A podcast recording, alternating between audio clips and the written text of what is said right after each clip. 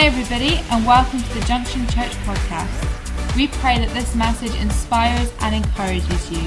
If you would like to find out any more information about us, then please visit our website at www.thejunctionchurch.com. Thank you for listening.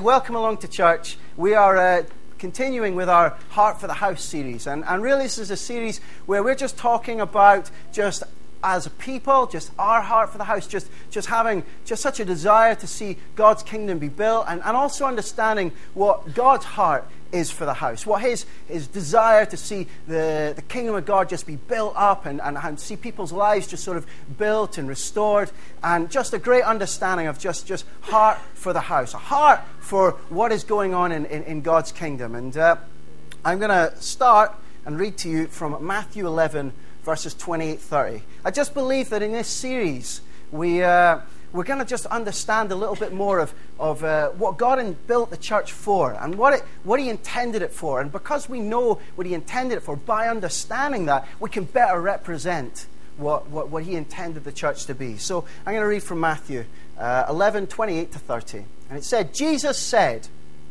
Come to me, all of you who are weary and carry heavy burdens, and I will give you rest. Take my yoke upon you. Let me teach you, because I am humble and gentle at heart, and, uh, and you will find rest for your souls.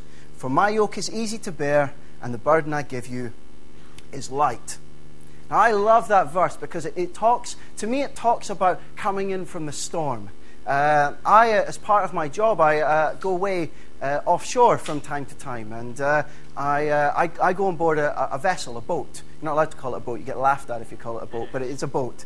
Uh, but we call it a vessel, not one of those rigs. And so there's times when, in our last, my last trip, I was out in the Atlantic, and there was a couple of days where there was just storm conditions. And we sit on this boat and we are watching the waves just crash around us. They call it like the, the white horses. You watch the white horses gallop by. And, but I'm on a very new boat and it's so stable. It's incredible the, the, the, the feat of engineering that you can sit on this this boat and you can look out from the bridge and you're quite high up and you just see these waves just fly past you and crash over the back deck and yet you stay relatively still. My, my great concern being offshore is that I'm going to be seasick and by being seasick I'll look less manly. And, uh, but fortunately the vessel saves me from that because it is so secure, it is so steadfast, it is so stable. And when I think of the church, I think of it much like that. I think of it as a refuge from the storm. It is a refuge. And you know what? Everybody goes through seasons in their life where there is a storm that comes around you. And the church, the church is a sanctuary from that. It is a place where you can come and all are welcome and all belong. I'm going to read to you from Psalms 46, verse 1. It says, God is our refuge and strength, always ready to help in times of trouble. And that just that emphasizes that, that idea that, that it is a refuge, it is a place to come in from when, when, when times are hard. But kind of the question I want to ask tonight is Is the house of God supposed to be like a sanitarium for those convalescing? Is it supposed to be a place for the brokenhearted to come and to, to nurse their wounds and sort of fester regret? Is it, is it that place? Is it that place? A place where you convalesce, a place where you are broken and, and you just sort of find a way to cope? Well, I don't believe that. I don't believe that's what the church was called to be. If it were, where would be the hope? Where would be the opportunity for transformation? That's what the house of God is for. In 2 Corinthians 5, verse 17, it says, If anyone, anyone is in Christ, he is a new creation. All things have passed away. Behold, all things have become new. That is a message. That is a, that is a verse of transformation. The house of God is not a place to settle for the storm, it's a place to be transformed and renewed. I was. Uh, a while ago, I was speaking with a really close friend who's, uh, who's unsaved. He doesn't go to church, but his wife does. And I was asking him, you know, why, why, do, you think your, uh, why do you think your wife comes along to church? And he said, he said, he put forward this sort of theory. He didn't really understand, but he figured the only reason that she must come is, is as a way to sort of cope with life. Uh, he could see that just her belief in God had sort of given her strength and given her courage to, to deal with the hardships of life. But that said, he, he still really saw it as a, as a coping mechanism, a way of compensating for any weaknesses or flaws she might have had within herself. Essentially, he said church was a crutch. It was a crutch for the weak. That's what he said. But I know his wife, and I don't see that at all. I don't see that in this woman. I see that she is actually someone who has embraced a relationship with God. And she's clung to that relationship during times of storm. And in spite of just being ridiculed and, and sometimes isolated in it, that she has, on the strength of that relationship, been able to face and overcome her own shortcomings. She's been able to, beyond that, just stand up in circumstances of her life that so that they didn't overwhelm her. She was able to have strength in times of hardship. And, you know, there's times in life, you know, we all have sort of a life experience, some have more than others, but you can look at situations unfold and, and experience. Common sense might tell you that circumstances will, will unfold in a certain way. But time and time and time again, I saw that she would defy the odds. And why was it? Was it some tremendous strength of character? It was more just a tremendous belief in God. Just a, wholehearted, whole life devoted to God. And just a, just, she just did not allow those situations to overwhelm her.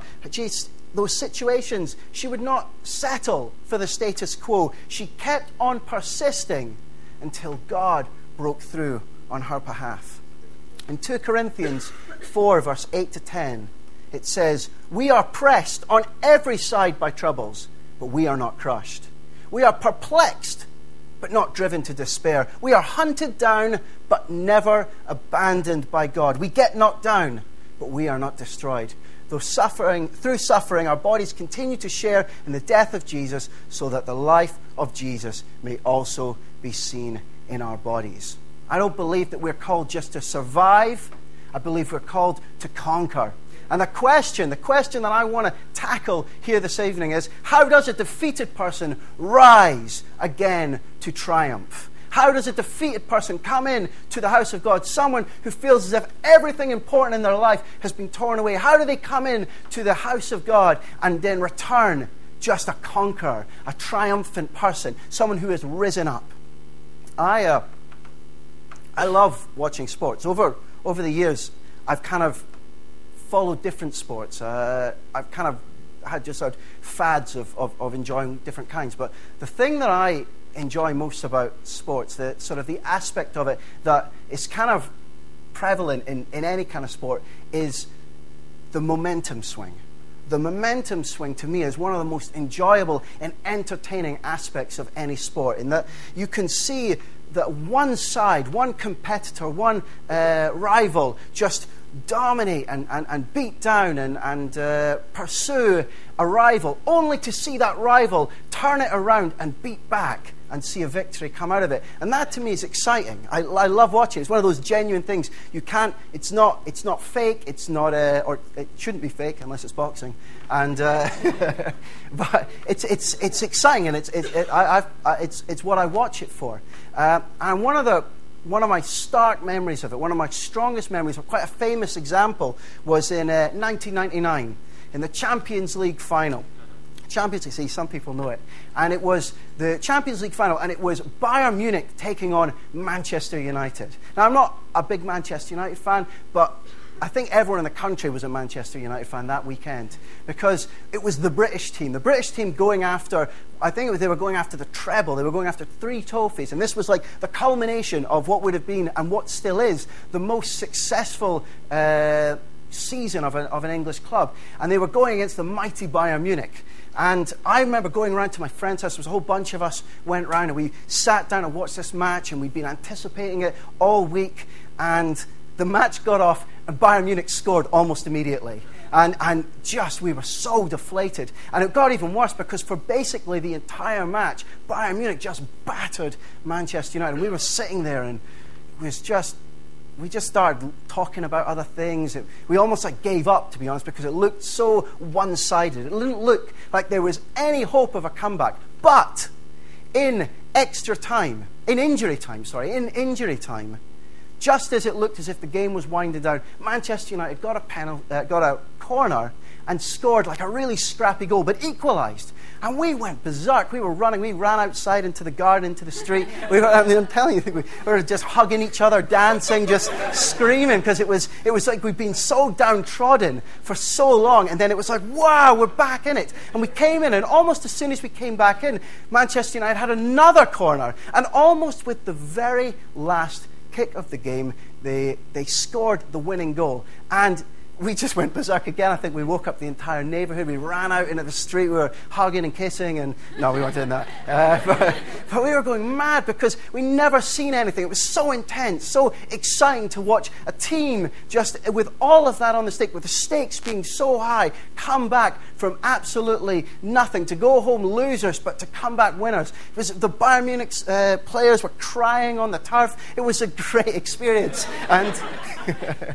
And, you know, but there was something really exciting. But I think I was hooked on momentum swing at that point there. It was, uh, it was very exciting. And there's momentum swings in all sorts of swings of life. And one of the one of the ones within the Bible that I want to talk about is Peter. Peter, the disciple, Peter, the apostle. Peter, who was uh, Jesus Christ's sort of close confidant, a friend, a best friend, a dear friend. And just as Jesus was being taken away to be crucified, Peter, who had, who had just said, I will stand by you through thick and thin. You can rely on me. Everyone else might desert you, but I will be there. And at his moment, at that moment where his heroism could be revealed, where, his, where the quality of him would, could, be, could be understood and, and, and shown for all to see, he bottled it He just bottled it. The, the, the fear got on top of him. And, and, and on three occasions, he denied even knowing Jesus. I don't even know the man. I don't even know him. And at the end of it, he just the despair that was upon him as Jesus went to the cross. He couldn't even he couldn't even go and watch. He couldn't even go and be there with him. He was so downtrodden, so despair, so much despair on the side, feeling like he just let down. Not just just just a, the bestest friend, the most the most loving person he'd ever met, the most inspirational figure he'd ever had the privilege to be around, and he let him down. He let him down. He'd taken back every word that he'd said. But yet, just a small handful of time, just a matter of weeks later, a matter of weeks after this had happened, there is Peter standing on the streets, on the, on the steps of Jerusalem, preaching Jesus to the masses of uh, Jerusalem. Just, just preaching. And, and on that day, it says in Acts 2, verse 41, it says, Those who believed what Peter said were baptized and added to the church that day, about 3,000 in all. It was a massive change in that man. In just, just a short period, he was standing and preaching about Jesus in Jerusalem. He was standing in front of the same crowds that had probably just weeks before been chanting for Jesus to be crucified. Those same crowds, those same masses of people that he had been so terrified of, he was standing up there preaching and just testifying about Jesus and who Jesus was. What a, what a massive swing what a huge pendulum swing to go from the lowest of the lows, feeling like an absolute loser, to standing up and being there on the day of Pentecost, the day where the church was born, where, where the Holy Spirit came down and just sort of uh, just, just birthed the church. What, where was the, where did the pendulum swing? Where was the axis of that swing? Why, where did, how did he go from all the way down there to all the way up here? Well, I want to read an account from uh, after Jesus, after he was resurrected on the banks of the Sea of Galilee, Jesus had a talk with Peter. And it says in John 21, verse 15 to 17 After breakfast, Jesus asked Simon Peter, Simon, son of John, do you love me more than these? Yes, Lord, Peter replied. You know I love you. Then feed my lambs. Jesus told him, uh, Jesus told them. Jesus repeated the question uh, Simon, son of John, do you love me? Yes, Lord, Peter said. You know I love you. Then take care of my sheep, Jesus said. A third time he asked him, Simon, son of John, do you love me? Peter was hurt that Jesus asked the question a third time. He said, Lord, you know everything. You know that I love you. Jesus said, Then feed my sheep. Now, on the face of it, on the face of it, it, it appears as if Jesus is asking the same three questions as a way of sort of erasing those three denials. That's what it, that what it appears to be. And, and, but I, I have my doubts that that's actually what's happened. See, See, God, He doesn't need to, if someone sinned three times, He can still, He just needs to forgive you. You know, it just takes one word from God to be forgiven. You know, you only need to be asked by God once to be commissioned. It may have been, you know, maybe it was symbolic to signify Peter's redemption, but, but wouldn't that be kind of like rub, rubbing salt into the wounds? I, I don't believe that's God's style. In fact, the first two times that Jesus asked Peter if he loved him, he used the Greek word agape. And agape is love, but what it means is unconditional love. Unconditional love. But the two times that Peter responded to him, he used the Greek word phileo. And phileo doesn't mean unconditional love, it means like brotherly and friendship love. And so, what's the difference? Well, the difference is that unconditional love is to put, in, put the object of your affections before absolutely everything else. It is unconditional. But brotherly love is, is to put nothing but yourself before another. It's, it's, it's close to it. But when the rubber hits the road, when fear takes over, you're going self preservation. So we are, we are only really capable of loving one thing unconditionally, and often that is ourselves. Uh, but that third time, the third time that Jesus asked him, he actually used the word phileo. He said, "Do you know? Do you love me like a brother? Do you love me, you know, uh, as a friend?" And Peter again responded with with that same filial word, "I love you like a brother." And my my belief is that Peter must have felt so absolutely unworthy to use the word unconditional love. Like after his actions, I don't think it was a fact that he didn't want to love God, didn't want to love Jesus unconditionally. I just think he felt like if I said that, I'd be a fraud. Like I don't feel as if that if, if, if I said it that it would be genuine and authentic because my actions have betrayed that. How could I possibly say that? Even though I want to say it so much, which is why when that third time when Jesus said, Hey look, do you love me like a brother?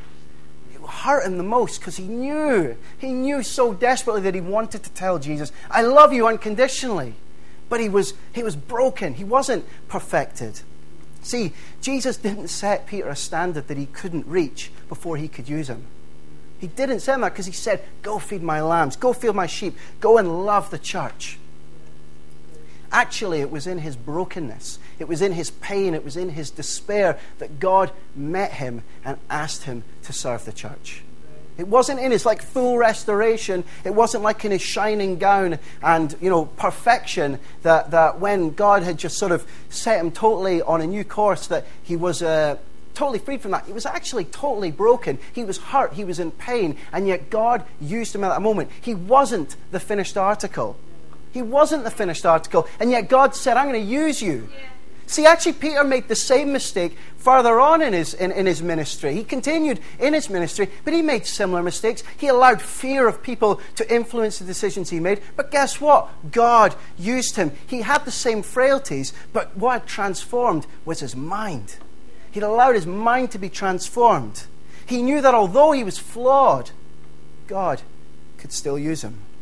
See, on Pentecost, when Peter and the others were meeting together, and the Holy Spirit just descended and birthed the new church. On his, on his day that he, he stood and he preached, and 3,000 people came to the church, he was the same man with the same flaws, but a renewed mind. See, Peter's life demonstrated God's knack for using those who've lost their way to effect great change. Amen? Amen. I get someone up on keys. I'm going to finish in just a moment.